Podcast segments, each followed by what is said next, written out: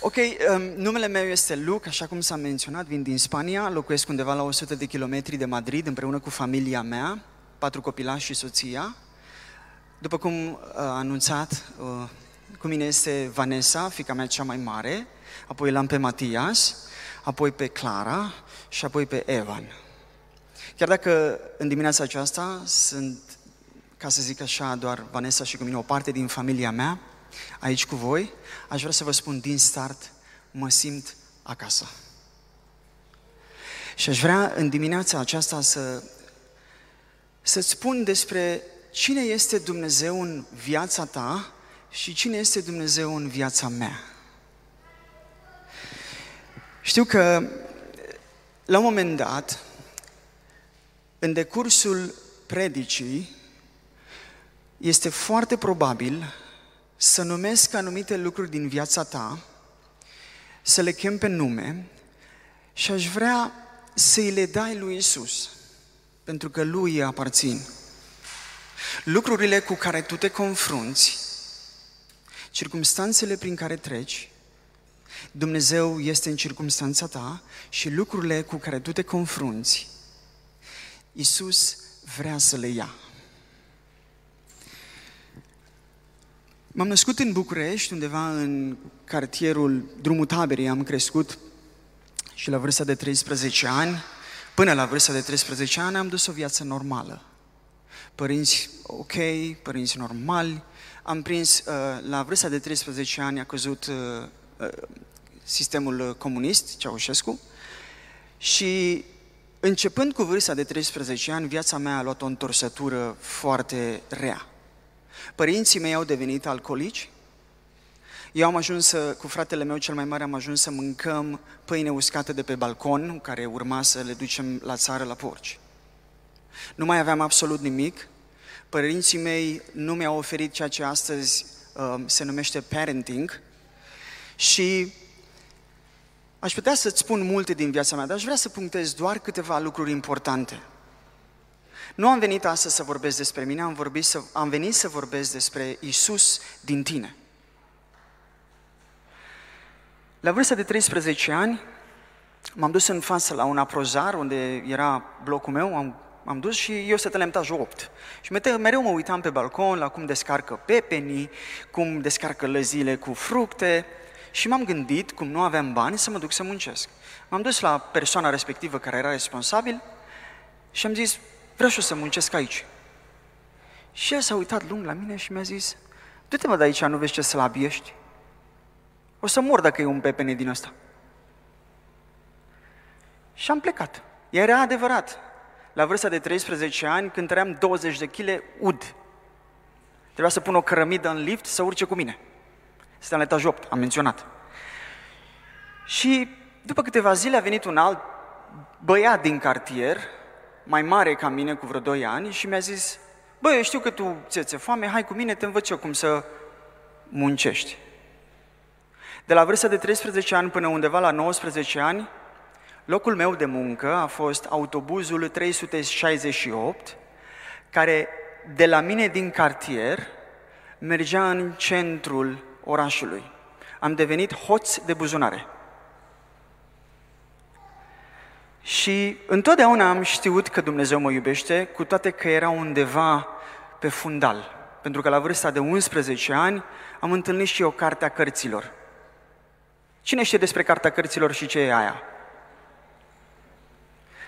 Și după aceea, la vârsta de 19 ani, mă pregăteam deja să merg în armată și până să plec în armată, prietenul ăsta al meu deja avansase, evoluase, devenise pește. Și la 20 de ani, înainte să plec în armată, bineînțeles că am devenit și pește. Și aș vrea să mă asculți cu atenție. La 20 de ani m-am dus în armată. Pe atunci se făcea armata obligatoriu. Și în armată aveam momente în care eram doar eu singur, fiindcă făceam pază. Și în singurătate Dumnezeu îmi vorbea. Și Dumnezeu a venit la mine și mi-a pus trei întrebări. Bineînțeles că Dumnezeu, ascultă, Dumnezeu îți vorbește cu vocea ta. ca să nu te sperii. Pentru că vocea ta o cunoști cel mai bine. Dacă începem să auzim voci, deja e alt bai. Și ascultă. Trei întrebări. De unde sunt? De ce sunt? Și unde mă duc? Bineînțeles că la suprafață, așa când te uiți, zici, bă, păi astea sunt întrebările pe care toți oamenii și le pun, sunt întrebările pe care mari filozofi noi, ca și așa mai departe, și le-au pus, e normal să ți le pui și tu. Da, e normal, dar nu în contextul meu, nu în contextul vieții mele. Și am terminat armata, vărul meu, care este creștin undeva în Statele Unite, m-am dus, era pe vremea aceea în România, în București, m-am dus cu el și am muncit o lună. Tot timpul vărul meu îmi spunea despre Isus, cât de bun e, cât de puternic e, că el are putere să elibereze, să, rupe lan- să rupă lanțuri. Și într-o zi mi-a zis, băi, uite, eu am o prietenă care are 19 ani și se botează. Și mintea mea încă nenăscută din nou s-a gândit, mm-hmm, se botează. Și cum se botează la ortodoxi? Dezbrăcați. Mm-hmm, vii și eu. Vreau și eu să văd. Și el a zis, ce vrei mă și tu? Să văd. Bine, vino. Și cum se face la voi botezul? Am întrebat eu. Și el mi-a arătat o poză de lui veche, unde era într-o cămașă albă la ocean. Și am zis, pe moment, m-am uitat la el și am zis, vreau și eu asta. Asta a rămas așa un pic blocat, s-a uitat la mine și zice, ce vrei mă și tu? Vreau și eu să mă botez. A, păi tu faci aia, tu ai aia, tu ai pe altă, tu așa, așa, tu ai o grămadă de lucruri. Cum să te botezi tu? Și am uitat la el și am zis, păi mă omule, Muncesc de o lună de zile cu tine. În fiecare zi îmi vorbești despre Isus, îmi spui cât de puternic e, ce mare e și ce, ce victorios e El. Și eu dacă îi dau viața mea lui, e normal că El să mă ajute să mă las de toate astea, nu? Și El se luminează la față și îmi spune, bine, pune-te pe genunchi. Eu mă pun pe genunchi. Zi după mine, zic după El. Doamne Iisuse, Doamne Iisuse, intru în viața mea. Știm majoritatea de aici rugăciunea aceasta, da? Intră Iisus în viața mea vineri. Luni era seară de tineret, la biserica unde el frecventa, la câteva stres mai încolo. Și îmi spune, luni dimineața îmi spune, vezi ca să terminăm mai devreme ce lucrăm, uh, mobilă, lucrăm în mobilă, și mergem la, mergem la, la seară de tineret, la întâlnire de tineret. Eu zic, bine, pentru mine eu m-am gândit, păi, probabil ceva așa restrâns, două, trei persoane să vorbească cu mine. Nu, era așa mai mulți ca aici, mai multe scaune, erau vreo 100 de tineri în biserica aia. Și, bine, înțeleg că aici sunt mulți plecați în concediu. Și, și îmi spune, la un moment dat spune, vărul meu are o mărturie de făcut. Și mă uit la el și zic, zice, tu. Eu care eram învățat să înfrunt omul, să mă uit în ochii lui atunci când venea vorba de businessurile mele din trecut, simțeam un nod aici. Și aici un ghem. Și parcă ar fi ca ieri. Asta era undeva în luna februarie 1999. Am luat microfonul și mi-aduc doar aminte că am zis așa, da, și eu am fumat. De parcă aia era cea mai gravă pe care o făcusem. Și de acolo am început să vorbesc, 25 de minute, 30 de minute mi-a spus vorul meu, m-am urcat cu el în mașină și se uită la mine, bă, dar de unde știi tu mă atâtea versete din Biblie? Și am uitat la el și zic, nu știu, am citit când eram mic. Și aș vrea să spun mai am, am foarte, nu știu dacă aveți voi chef și timp, dar aș vrea să punctez încă două lucruri din viața mea. Bine, vi-l spun și pe ăsta. Trei. Făceam catecheza și făcând catecheza mă duceam acasă. Eram undeva la cinci stații de casa mea cu autobuzul. Și m-am urcat în autobuz, în autobuz unei femei, doamne așa în vârstă, i-a venit rău, era mai, același an, și am prins-o cumva să nu cadă și m-au ajutat niște oameni și am pus-o pe bancă, lângă mine. M-am pus eu lângă ea și nu știam să mă rog. Doamne, ajută-o, Doamne, atinge-te. Ce știam și o să-i spun? Și dintr-o dată am simțit că mi intră pe aici un foc, se oprește în degetul mare de la picior și vine înapoi și am început să vorbesc în limbi, într-o limbă pe care eu nu o cunoșteam. Eu citisem în Biblie în fapte 2.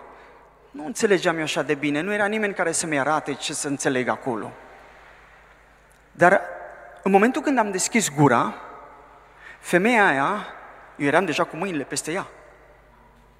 Nu știam de ce trebuia să stau cu mâinile, dar am stat. Și mă rugam în limbi. Șoferul n-a mai a oprit la următoarele patru stații. Urma a cincea stație să fie secția de poliție, gândindu-se că în spate cineva se bate, că eu mă rugam tare în limbi. Și oamenii din autobuz chiar voiau să mă bată, fiindcă nu oprise în, cel, în stațiile în care ei voiau să coboare. În final a oprit, m-a dat jos două surori. Mi-aduc aminte că erau surori care aveau batic. Pe vremea aceea se purta batic și e ok dacă ai batic, apropo. Și e ok dacă nu ai batic, apropo. Și m-au dat jos, s-au uitat la mine și mi-au zis, știi ce s-a întâmplat? Zic, da, da, știu. Ce s-a întâmplat? Am vorbit în limbi. Așa am găsit în fapte 2. Bine, m-am dus acasă, liniștit. Noi, marțea, eu marțea aveam de obicei să merg la rugăciune. Era un cerc de rugăciune cu vărul meu. Și până marți, n-am mai putut. Așa? Așa se putează cu Duhul Așa?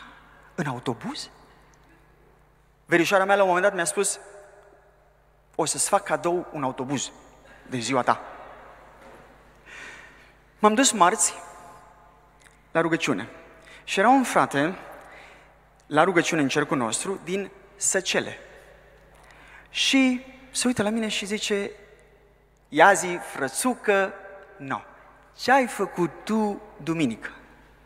Păi am fost la biserică, m-am rugat, am stat cu fratele care mi-a făcut catecheza. Nu, nu, nu, nu, nu aia, că știm aia, nu. În autobuz. A, păi am ajutat o doamnă să o să pună pe bancă. Se uită la mine fratele și îmi spune, nu aia. Când au vrut oamenii să te bată. Și am rămas așa. Că eu, în doița mea, am spus Domnului, Doamne, dacă asta e de la tine și dacă așa vrei tu să lucrezi cu mine, cu dunamis, așa să se facă. Și eram, gândiți-vă că două zile am stat așa, mai puteam. Este, nu este, este, nu este, este, nu este. Și în, în, în dimineața asta sunt oameni aici în sală care așa sunt în viața lor, personală. Vin la biserică, e, yeah, Iisus, e, yeah, victorie. Și când ieși pe ușa aia acolo, uiți unde ți-ai pus Biblia marți.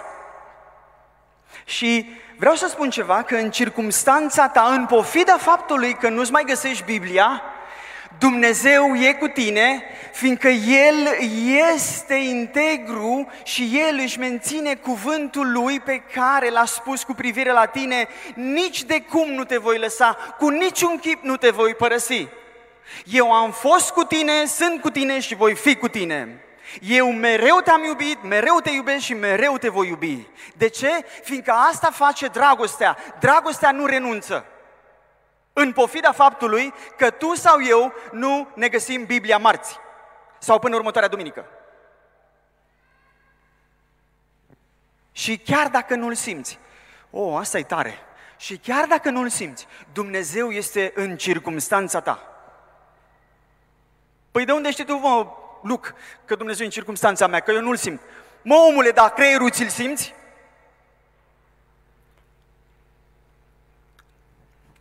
Trebuie să repet?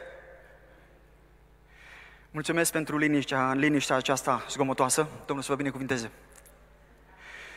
Și aș vrea să vă spun că în momentul în care fratele ăsta, cumva într-un fel am știut că Dumnezeu mă cheamă la ceva puternic.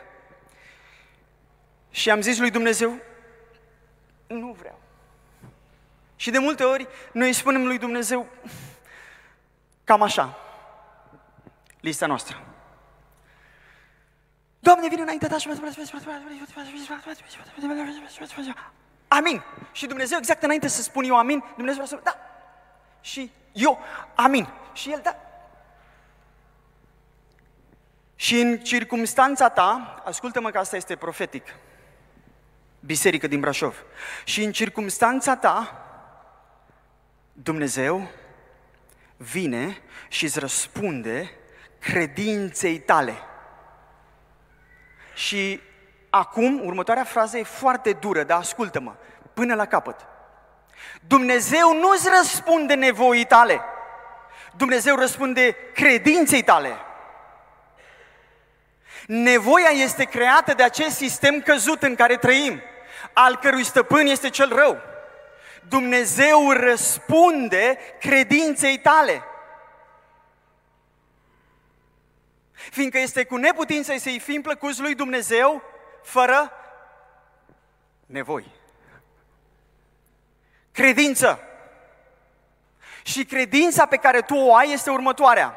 Este credința lui Isus care lucrează miracolul în tine și credința în Isus care lucrează sozo, întregire, restaurare, mântuire, salvare.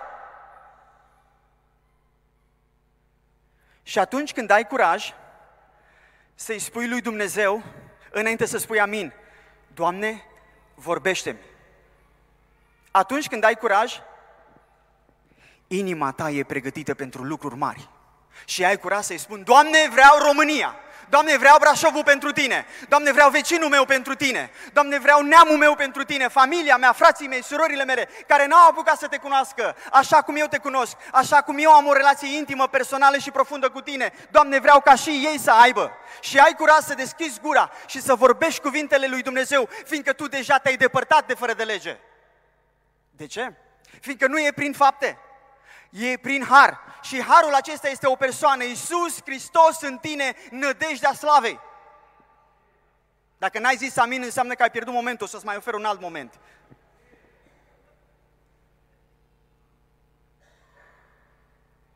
După ce am plecat de acolo, eram bucuros. M-am urcat în tramvai, bineînțeles. Tramvai, autobuz, pe același STB-ul. Nu știu ce e aici, acum în București este STB-ul, înainte, înainte era RATB-ul. Și m-am urcat în tramvai de data asta și în tramvai am văzut niște șuți, foști din aia de-ai mei. M-am dus la ei și le-am zis, ce faceți băieți? Păi, ce să facem? Bine, de unde nu știi? Nu vă știu, dar știu ce faceți. Haideți să coborâm la o cafea, la, să bem un suc. Bine. Au coborât cu mine. Unul era bolnav de genunchi, nu putea să meargă, l-am văzut. Mi-am pus mâna pe genunchiul lui, instant a fost vindecat. Dar nu am zis abracadabra. Știți care este abracadabra creștinului? În numele lui Isus. E tare asta, ascultă-mă, Brașov. E tare, e foarte tare asta. E dură. Și sper că ți-ai luat bine cafeaua dimineață și sper că ți-ai luat un pahar cu apă cum trebuie, pentru că mâncarea care urmează să o auzi acum e tare. Numele lui Isus nu este abracadabra. Păi da, frate, dar scrie în Biblie în numele lui Isus. În numele lui Isus, când tu îți exerciți credința lui Isus. Și cum ți-o exerciți? Cum știi că o ai? Cum? Surorile știu, pentru că surorile fac mâncare. Domnul să le binecuvinteze. Ascultați, când faci o ciorbă, n-ai cum să știi ce gustare dacă nu mai întâi guști. Și nu știi câtă sare îi trebuie dacă nu guști. Să vă spun una așa, din aia. Eram cu soția mea și vreau să spun și eu o poezie în biserică. Și am luat caietelul în care aveam poezii, m-am dus în față cam așa.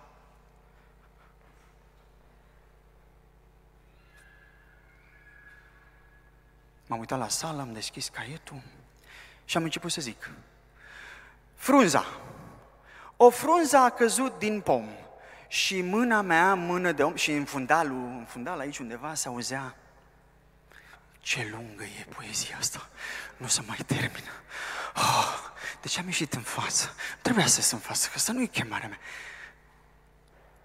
Am gustat din ciorbă, ați înțeles, da? Am știut că aia nu e a mea. Dar când am ieșit pe stradă și m-am dus la un om care era în suferință, m-am dus la un om care avea nevoie de o îmbrățișare, am știut că acolo e Isus al meu. Acolo e Isus al meu. Și nu spun că în poezie nu e, dar al meu, Isus al meu, acolo este. În cel care suferă.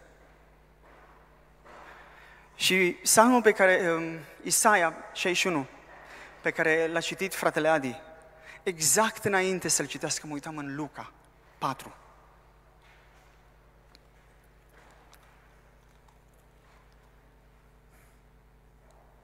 Cu 18. Duhul Domnului este peste mine, pentru că m-a uns să vestesc săracilor Evanghelia, m-a trimis să tămăduiesc pe cei cu inima zdrobită, să propovăduiesc robilor de război slobozirea și orbilor căpătarea vederii, să dau drumul celor apăsați și să vestesc anul de îndurare al Domnului. Vă rog să mă iertați, m-am emoționat.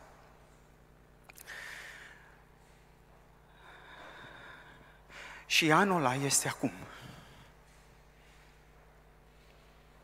Anul acela este acum.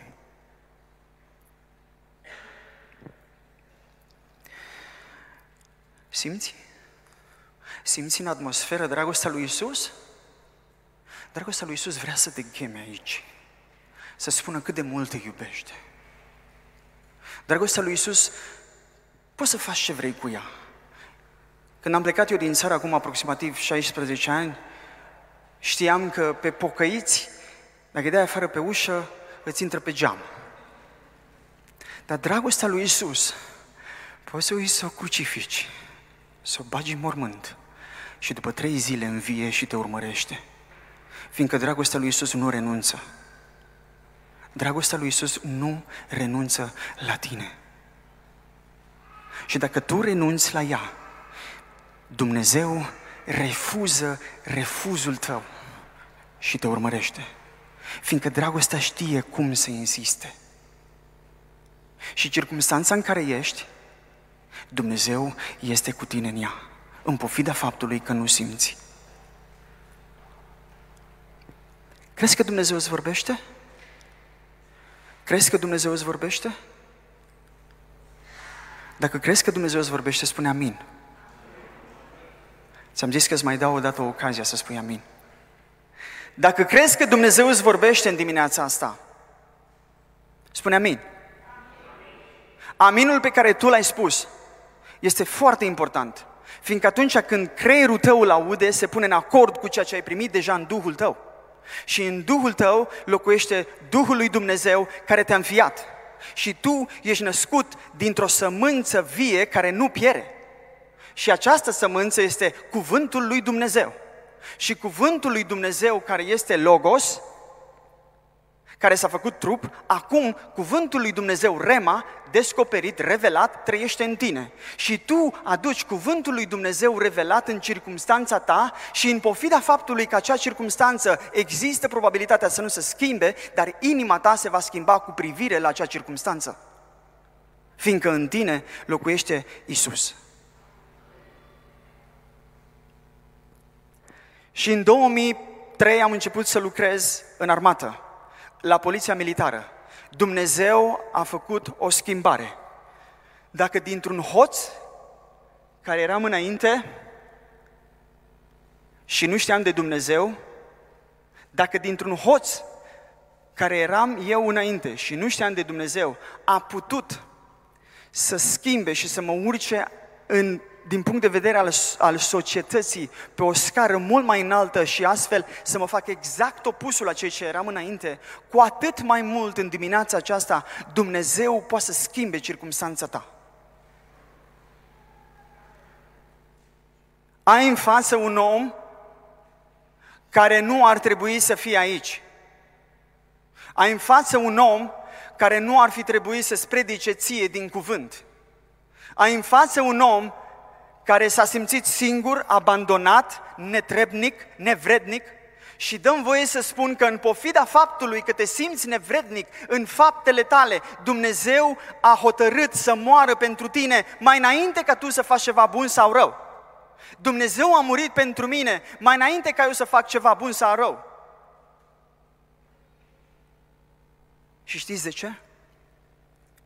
Fiindcă Isus îți spune în dimineața asta așa, fiindcă nu pot să trăiesc fără tine, mai bine mor pentru tine.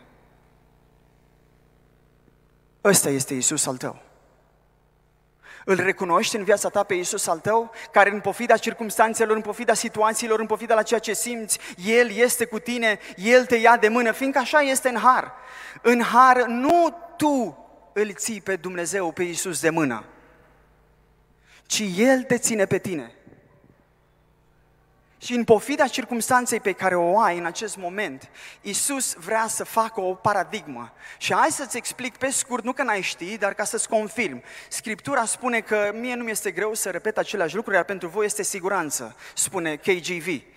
Și paradigma este cam așa, pe care vrea să o facă Dumnezeu în viața ta, este cam așa. Într-o zi, nu e real ce urmează să auzi, este doar un exemplu. Într-o zi, imaginează că mergi pe stradă și vezi un om, vezi un om răpit de niște, de doi oameni bărbați mari, îl bagă într-o mașină albă, închide ușa în, mașin, în mașina respectivă albă, merg cu ea rapid, rapid, rapid către o clădire, tu fugi după această mașină, intri în clădire, vrei să vezi unde l-au dus pe omul ăla, când vrei să intri să vezi, să vezi unde l-au dus pe omul ăla, niște oameni mascați te împing afară din camera, închid ușile și tu rămâi mască omul care a căzut și oamenii care l-au luat pe acel om care a căzut și l-au băgat în, în mașina albă erau doctori. Mașina albă era salvarea. Și erau măscați, fiindcă erau în spital. Și tu nu aveai voie să intri în sala de operație. Dumnezeu vrea să-ți dea ochi să-L vezi în pofida circumstanței în care ești. Dar de ce trebuie să vorbesc eu despre circunstanță? Vă spun sincer, habar nu am. Dar am învățat să mă dau jos din barcă și am încredere în Duhul Sfânt. El niciodată nu te înșală. Vezi tu, sentimentul acela pe care îl simți aici și care îți aduce pace în pofida circumstanței, acel sentiment pe care îl simți aici și îți aduce liniște și speranță, este Duhul Sfânt. Și dacă vreodată te-ai îndoit că tu nu ai Duhul lui Dumnezeu, dăm voie să spun așa, du-te acasă, ia o oglindă, uite-te în ea și spune așa, eu nu am Duhul lui Dumnezeu, eu nu sunt copilul lui Dumnezeu. Să văd poți? Știi de ce nu o să poți? Fiindcă însă Scriptura spune așa, că Duhul nostru împreună cu Duhul Sfânt mărturisesc că noi suntem copiii lui Dumnezeu, că tu ești copilul lui Dumnezeu. Și după ce, după ce am devenit polițist militar, a trebuit să mă duc să, să mă însor.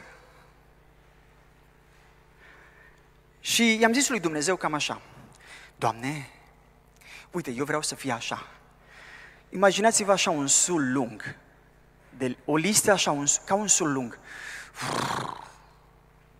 Cam așa am zis-o lui Dumnezeu. Și Dumnezeu a zis, ok, Asta e a doua, mai am una. Și Dumnezeu a zis, ok, bine. Și mi-a dat. Și eram cel mai fericit. Dar într-o zi i-am zis lui Dumnezeu, Doamne, vreau să văd cu adevărat cu cine urmează să mă căsătoresc. Venind de la o, de la o cununie civilă, de la o prietenă comună cu respectiva, cu care urma să mă căsătoresc făcusem deja planuri, închiriasem sală, făcusem împrumut în bancă, așa funcționează lucrurile în România. Așa funcționau și atunci, așa funcționează și acum. Și i-am zis, auzi, cum vezi tu, cum înțelegi tu? După multe conversații, aveam deja patru luni unde ieșeam aproape în fiecare zi, vedeam sub ochii noștri oameni vindecați, mă rugam împreună cu ea, țineam post împreună cu ea, citeam din Scriptură împreună cu ea, vedeam miracole sub ochii noștri. Ieșeam pe străzile din București, predicam Evanghelia și vă dați seama că vorbeam mult cu ea. Și o întreb, auzi, cum vezi tu versetul unde spune mm, ca femeile să fie, soțiile să fie supuse bărbaților? Dragilor, Dacă ați văzut vulcanul din Islanda, vă asigur că n-ați văzut nimic. A fost cam așa. Bine, vă spun doar o singură frază. Toți sunteți la fel. Adică noi bărbați. Toți sunteți la fel. Stai un pic, că doar te-am întrebat. Tu nu știi că eu sunt în criză spirituală de 2 ani, tu nu știi că eu nu mai simt nimic, tu nu știi așa, tu nu știi pe dincolo. Și eu îi spun, păi da, dar știi ce se întâmplă? Probabil că Dumnezeu m-a pus lângă tine într-o astfel de perioadă. Dăm voie să te ajut. Nu vreau ajutorul. Am zis, ok, bine. Devastat, rănit, făcut praf. Hai să vă zic una ca la București, făcut varză, dar țineți minte, chiar dacă ești varză, Dumnezeu face o sarma foarte bună. Și făcut praf una cu pământul, i-am zis lui Isus, Isuse, nu mai vreau ce vreau eu. Dăm ce ai tu. După trei luni, eram în Spania, cunoscând-o pe actuala mea soție, cu care am patru copii. Am uitat de listă. Dumnezeu avea lista lui. Dacă vrei să te căsătorești, spune-i lui Isus, ce ai tu pentru mine, aia vreau. Și la vârsta la care tu ai hotărât, Doamne. Și a treia. Într-o zi, i-am zis lui Dumnezeu, cum ești? Tu cum ești? Vreau să te văd cum ești. Și vreau să te aduc la mine la masă astăzi. Era duminică. Și m-am dus la biserică, la o biserică, și acolo a venit lângă mine un om al străzii, cu care eu eram obișnuit. Avea un parfum foarte special cu care eu eram obișnuit. Și m-am așezat lângă el și eram bucuros mă gândeam așa, Iisus vine azi la mine la masă, ba mai mult, îi și, îl și spăl, ba mai mult, îi dau și haine. Vine un om de ordine așa, cu, măi fraților, avea omul ăsta de ordine, o dragoste așa și o bucurie așa de profundă că nu-i ajungea pe față. Așa era de bucuros. Era foarte profundă bucuria lui. Nu-i ajungea deloc pe față. Și s-a dus așa și cu un ton foarte milos. I-a spus, vino cu mine lui Isus al meu. I-a zis, vino cu mine. Și l-a luat și l-a scos afară. Eu, după 30 de secunde, m-am ridicat și m-am dus după el, gândindu-mă că îi spune anumite reguli, știu eu, îl ajută. Dar Iisus al meu nu mai era acolo. Și m-am simțit ca acea femeie care s-a dus la mormânt după ce Domnul Iisus a înviat și a zis, unde l-ai pus pe Domnul meu? Așa m-am simțit. Am ieșit pe stradă, m-am uitat în stânga, în dreapta, nu l-am văzut. Măi, oameni buni, m-am supărat rău. M-am supărat rău. M-am întristat. Și de atunci i-am zis lui Iisus, nu mai vreau Spania, nu mai trebuie Spania, nu, nu mai vreau să aud de Spania, nu mai îmi trebuie, nu mai, nu-mi place nici hamonul nou, jambon, nu-mi place nici brânza lor, nu-mi place nimic, nu, nici limba, nimic, nu mai vreau, gata, nu mai vreau. Vreau să plec în Australia. Și cum nu știam pe nimeni, nu știam, nu aveam contacte, nu aveam bani să-mi iau bilet, uh, nu știam cum să-mi iau bilet, nu știam dacă am voie sau nu am voie cu viza. Și Dumnezeu mi l-a dat pe toate. Am ajuns în Australia, mi-am găsit loc de muncă, urma să-mi aduc familia și în devoționalul meu, după două săptămâni de ședere în Australia, îl aud pe Duhul Sfânt că îmi spune, vreau să pleci înapoi în Spania. Ah, e dorul de familie, sunt eu, ăsta e sinele meu care vrea să... Ne, nu, Dumnezeu nu e, altfel nu mă duce aici. Următoarea zi, vreau să pleci înapoi în Spania. Ah, n-are cum să fie Dumnezeu, n-are. Și așa, vreo două, trei zile am stat și în final i-am zis lui Dumnezeu, bine, Hai să vedem. Dacă tu mă vrei înapoi în Spania, de ce m-ai adus aici? Nu știam pe nimeni, nu aveam bani, nu știam cum să-mi fac viza, nu știam ce, ce, ce uh, lucru și uh, cum stau cu birocrația aici. Nu aveam casă, mi-ai dat casă să stau o lună de zile. De ce m-ai adus aici? De ce ai vrut să vin aici? Și Dumnezeu mi-a spus așa, Luc, nu eu am vrut să vii aici. Tu ai vrut să vii aici și eu te-am întâlnit unde tu ai vrut să vii ca să mă auzi. Vezi tu, Dumnezeu te întâlnește la nivelul credinței tale. Acolo unde ți este inima, acolo te întâlnește Dumnezeu. Și am zis, ok, și ce să fac? Te duci înapoi și te asigur că dacă mă sun la două jumate dimineața, așa cu ochii jumate lipiți, îți spun ce trebuie să fac. Mi-a dat strategie și viziune. Când ai viziune și nu ai strategie, când le ai pe amândouă, sunt ingredientul perfect în lucrare. Și ce am înțeles pe parcursul vieții mele, sper că nu a fost chiar așa lungă introducerea,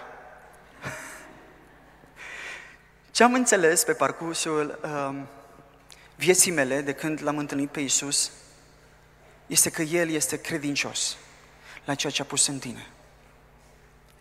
Și de-abia acum, de-abia acum încep să predic. Mai aveți timp? Mai stăm? Mai aveți timp? Mai stăm?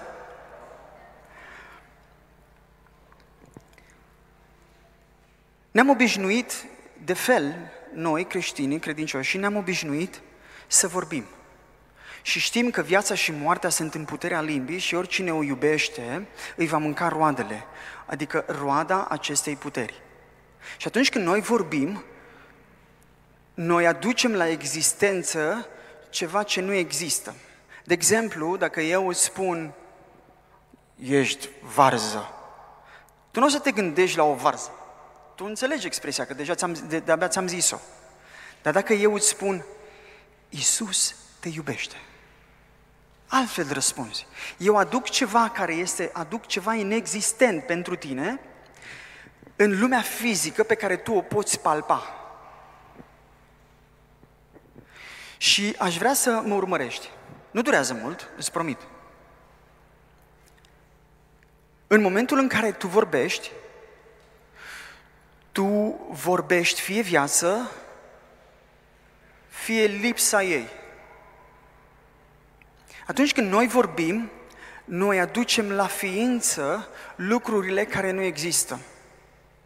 Și atunci când vorbim cuvintele lui Dumnezeu, te rog să mă auzi, Cinci minute își șcer să auzi. Nu doar să asculți, ci și să auzi.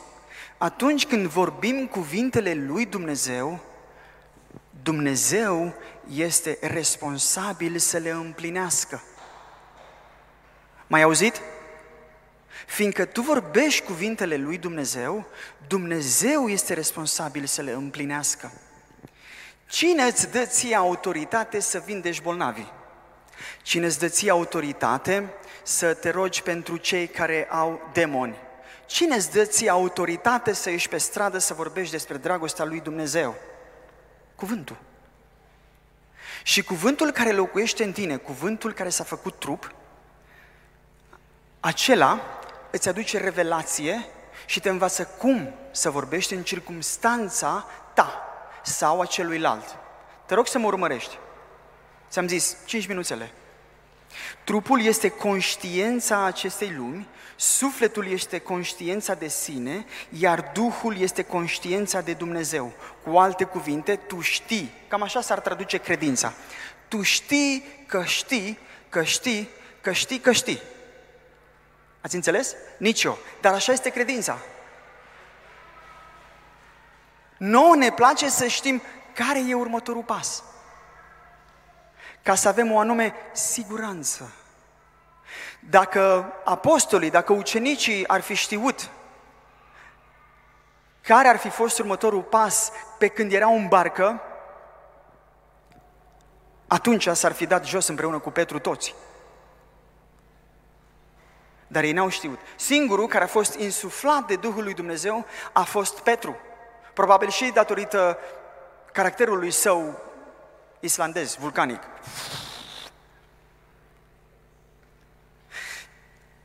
Noi încercăm cu mintea noastră limitată să înțelegem ce vrea Dumnezeu să facă fără, fără a-i cere revelație. Reține că ți-am zis că atunci când ai strategie și viziune, merg împreună. Eu nu știu care e viziunea ta, dar am curajul să spun așa, în dimineața aceasta. Mă auzi? Am curaj să spun așa. Dumnezeu va împlini orice dorință a inimii tale. Da, frate, dar trebuie să fii așa. Trebuie să fii pe dincolo. Trebuie să fii neprihănit. Trebuie să ai o viață curată. Trebuie să nu păcătuiești. Trebuie să ții post. Trebuie să... Domnul să-ți fie desfătarea. Păi când îți e Domnul desfătarea, nu mai ai treabă cu alte lucruri. Nu mai ai treabă să păcătuiești, nu te mai gândești la alte lucruri decât că Domnul este desfătarea. Ba mai mult, am ceva să spun nou în dimineața aceasta. Dumnezeu vede în tine desfătarea Lui. A fost prea dintr-o dată? Iisus locuiește în tine și când Dumnezeu se uită la tine, îl vede pe Iisus în tine și tu ești desfătarea lui Dumnezeu. Cine a scris că Domn, Domnul să-ți fie desfătarea, nu îl avea pe Iisus, tu îl ai.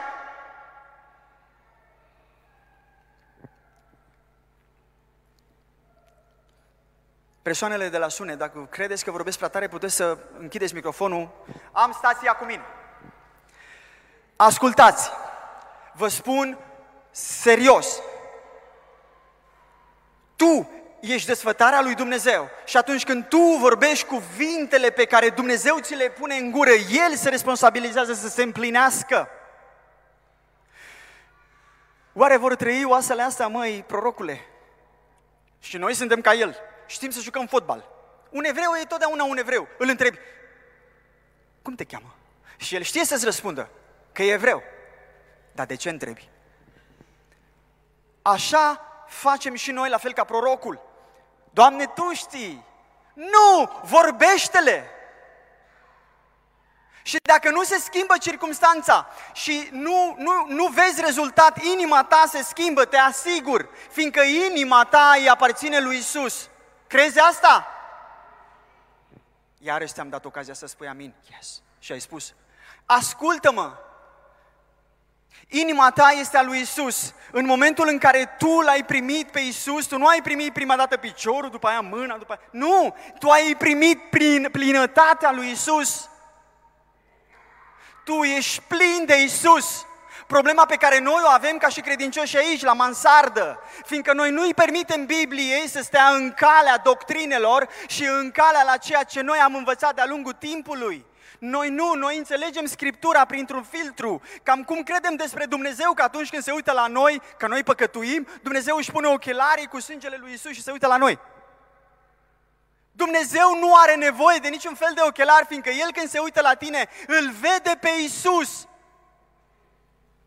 Și acum biserica putea să spună amin tare și să bate din palme pentru El, fiindcă bucuria aceasta pe care El ți-a dat-o este veșnică.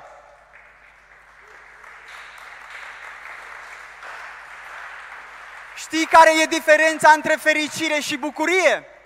Fericire e atunci când ești pe geam și te uiți. Ai o bucurie așa adâncă. Iar plouă. Dar, dar, dar, pardon, ai o fericire adâncă, dar bucuria este că e continuă.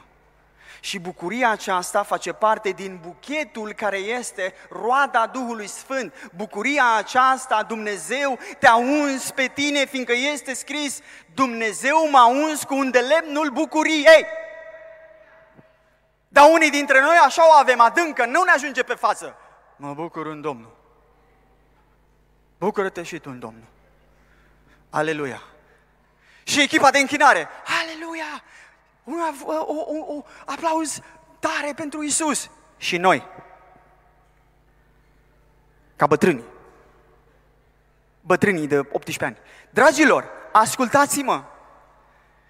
Tu când vorbești, tu vorbești cuvintele lui Dumnezeu și a patra oară când îți spun în dimineața aceasta, dacă nu mă înșel, și Dumnezeu se responsabilizează să împlinească cuvântul lui. Și am să-ți dau o profeție. Profeție așa? Da. ascultă, uite aici este profeția. Mergi și vindecă bolnavii. Păi da, frate, dar dacă nu se vindecă? N-ai nimic de pierdut, ce așa e bolnav? Tu nu te expui pe tine. Nu e treaba ta să spui întrebări. M-am rugat pentru oameni. Ascultați-mă, m-am rugat pentru oameni care după două, trei săptămâni au murit. Uh, nu vreau să mai pui mâna pe mine, nu mai vreau să te rogi pentru mine. Mulțumesc, Luc. Bye. Pa. Este treaba lui Dumnezeu. Dar nu spun așa, știți că de obicei spunem noi așa, avem tendința asta să spunem, nu mă interesează. Dar de fapt interesează mult. Dar spui așa, nu mă interesează. Nu e acest, ce urmează să spun și să-ți repet, nu este, e treaba lui Dumnezeu. Nu! Este treaba lui Dumnezeu. Tu ai fost trimis să faci. Știți de ce a scos Iisus? Bine, probabil că știți. Dar eu am descoperit de curând. Știți de ce a scos Isus pe orb afară din cetate? Ca să-l scoată din ambientul lui, unde credința lui nu era manifestată, credința orbului. Credința lui Isus. Voi știți și știm că Isus a avut nevoie de credință. Ca om el a învățat să mănânce, ca om el a învățat să bea, ca om el a învățat să vorbească, să citească, de aia la 12 ani era în casa tatălui său. Ca om el a avut nevoie să se îmbrace, să se spele. La un moment dat, după ce a venit de pe munte, puteai să simți că vine Isus. El nu avea valiza. Și noi ne imaginăm, nu! Adică Isus a fost fizic. Și ascultă-mă, ucenicii tângeau să înțeleagă că El este Dumnezeu.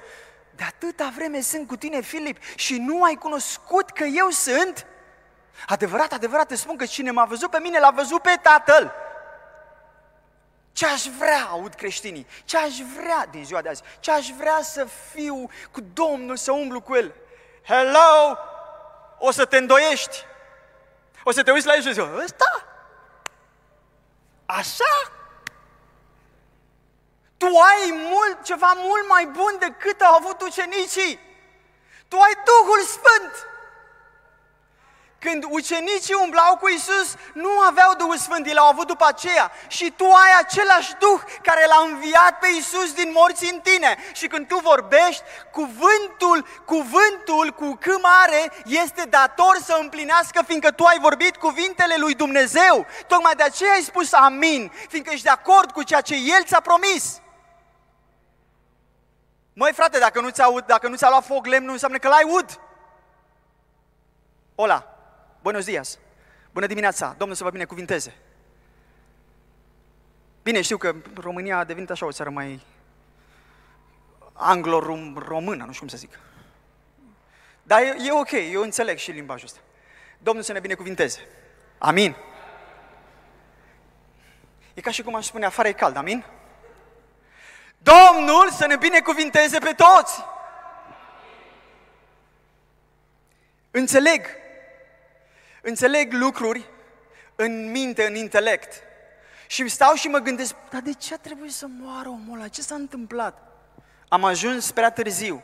M-am dus la un om bolnav de cancer în fază finală, după ce s-au văzut multe vindecări în orașul ăla, și am ajuns prea târziu.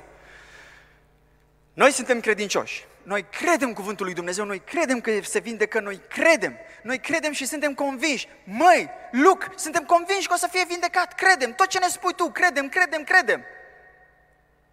Și ei au cumpărat coșciug, haine și pantofi ca să-l mormânteze. Așa, care e sensul? Fiindcă am crezut de aceea am cumpărat pantofi. Fiindcă am crezut, de aceea am vorbit. Și când vorbim, Adi, predica asta n-am auzit-o nici eu. Când vorbim, noi vorbim cuvintele lui Dumnezeu și aducem la viață. Fiindcă tu și cu Isus sunteți una, inseparabil. Nu mai simt nimic. Nu mai simt, nu mai simt. Măi frate, dar când e zi o vezi stelele? Le vezi? Asta nu înseamnă că nu sunt acolo. Dar când e întuneric le vezi? Le... Cine vede stelele când e cer senin noaptea? Și eu le văd. Dar atunci, în întunericul ăla, e momentul tău și al meu să luminăm mai tare.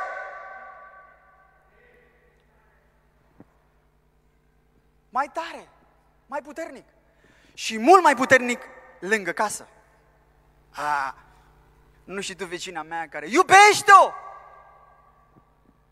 Da, dar atunci, iubește-l! Și am citit zilele trecute o chestie, mi-a plăcut. Și dacă nu merge, mărește doza!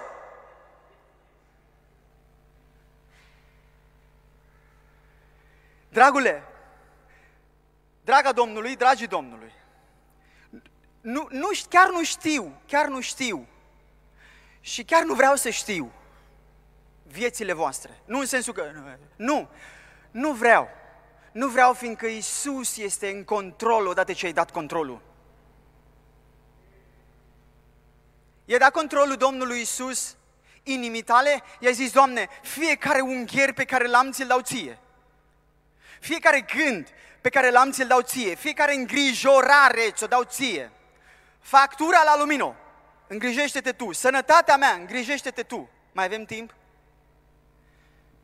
Vreau să te întreb în dimineața asta, de ce ai venit la biserică? Eu știu de ce am venit la biserică.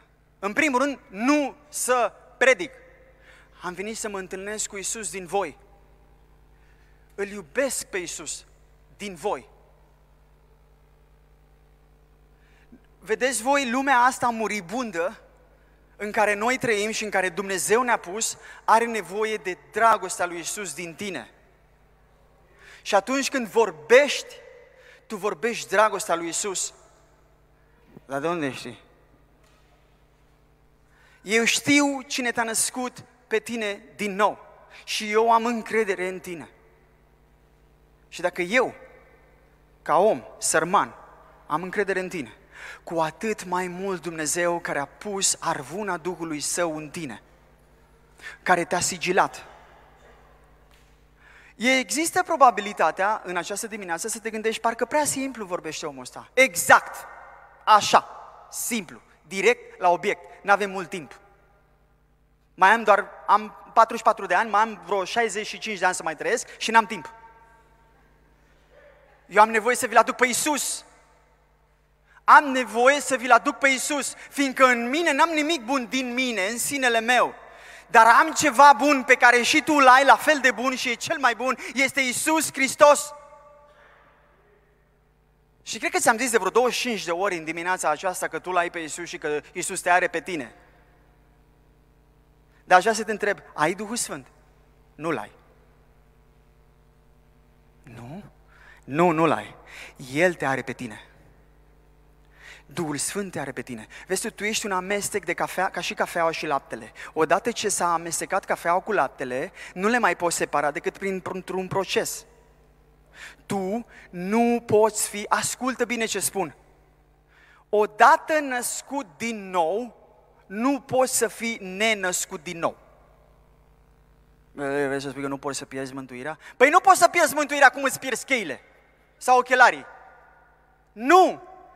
Trebuie să fii destul, destul de fără minte, să-ți placă mult prăjiturile, Iisus să-ți spună în fața așa o masă plină cu prăjituri, mie îmi plac prăjiturile, și tu să zici, mm, nu vreau.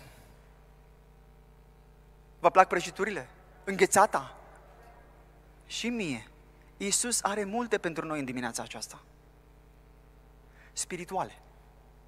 Din care să gustăm. Așa ne învață Scriptura. Dragilor, eu când vă spun vouă, îmi spun și mie, în primul rând, mie. În primul rând, mie. Gustați și vedeți ce bun este Domnul. Păi când guși din prăjitura lui, când guși din el, nu mai ai cum să te mai duci și să zici...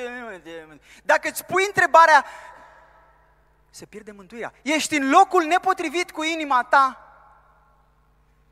Aha, adică ce vrei să spui? Simplu, ascultă bine. Teama este, ascultă bine te rog, teama sau frica este o întâmplare din viitor care există probabilitatea de 1% să se întâmple, iar tu îi reacționezi ei. Iar când îți pui întrebarea dacă poți să-mi pierd mântuirea, înseamnă că tu reacționezi la un gând ireal. Dragostea desăvârșită, în schimb, alungă teama. Și dragostea desăvârșită e în tine, fiindcă Isus este în tine. Ești cu mine? În momentul în care tu răspunzi, nu reacționezi, îi răspunzi lui Dumnezeu, Dumnezeu se auto-obligă să răspundă la ceea ce tu ai răspuns deja. Și inima omului răspunde doar la un singur lucru. Evanghelia. Și Evanghelia bună, Evanghelia, pardon, Evanghelia nu este, nu este cartea bună, nu este mesajul bun, este vestea bună a unui Dumnezeu care te iubește necondiționat. Și dacă există o singură condiție la dragostea lui necondiționată, nu mai este necondiționată, fiindcă a s-a pus o condiție. Dumnezeu te iubește dacă. Nu. Dumnezeu te iubește, punct. Așa. Punct. Noi venim și punem virgule, că știm gramatică. Punem și punct și virgulă, punem și semnul exclamării și semnul întrebării și de obicei semnul întrebării e cel care ne ia din împărăția lui Dumnezeu, ne smulge din împărăția lui Dumnezeu și ne așează inima într-un loc nepotrivit. Și când zic inimă, nu mă refer la organ. Nu, mă refer la intenții, la scopuri, la direcție, la planuri. Asta este inima, inima omului în noul legământ. Și aș vrea să închei, da, aș vrea să închei, că eu nu termin niciodată, dar aș vrea să închei. Aș vrea să închei. Și aș vrea să te chem aici, ascultă bine, Dumnezeu, cum am zis, răspunde credinței tale. Nu nevoi. Și aș vrea să te chem aici. Dar așteaptă un pic, că am ceva să spun înainte să vii, nu fugi, stai. Aș vrea să te chem aici dar aș vrea să uiți tot ce ai auzit, tot ce ai auzit din Scriptură, în modul în care ai auzit din Scriptură. Pentru că de multe ori ne familiarizăm cu Scriptura, ne familiarizăm cu glasul Duhului Sfânt și nu îi mai dăm ascultare. Mă auzi, biserică? Ne familiarizăm cu cuvântul lui Dumnezeu și nu-l mai lăsăm să fie nou și proaspăt. Mă duc și eu în față să văd ce o să se întâmple. Mă duc și eu la biserică să văd ce o să se întâmple. Și e bună atitudinea asta. Atâta timp cât ai expectativă din partea lui Dumnezeu să-ți vorbească, să te ridice. Fiindcă în dimineața aceasta Dumnezeu vrea să facă trei lucruri. Dumnezeu vrea să te binecuvinteze.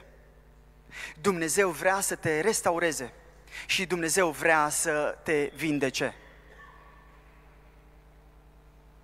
Îmi pare rău că unii dintre voi sunteți, aleluia, bine?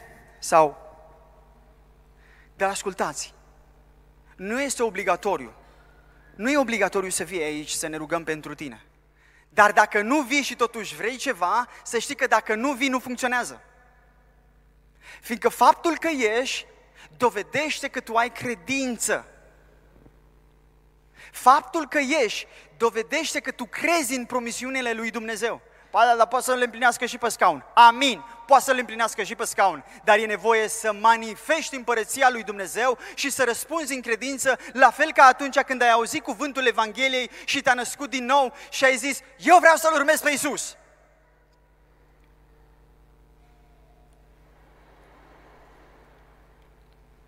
mă uit la tine ca biserică, așa, ca un tot. Și în timp ce era lauda și închinarea, am văzut deasupra ta, l-am văzut pe Isus. L-am văzut pe Isus cum te îmbrățișează. Biserică, viziunea pe care o ai, viziunea pe care o ai, pune în aplicare strategia pe care Iisus ți-a dat-o. Și dacă nu ai viziune, ascultă-mă bine, dacă ești în sală și fiind parte din această familie, nu ai viziune, lipește-te de cei care o au. Și, ascultă bine, în familia aceasta, în Biserica Domnului Isus, nu există decât o singură viziune. Proclamarea Regelui Isus. Nu așa, da. Nu, proclamarea Regelui Isus. Nu există, nu există mai multe evanghelii. Există doar una singură, Evanghelia Domnului Isus Hristos.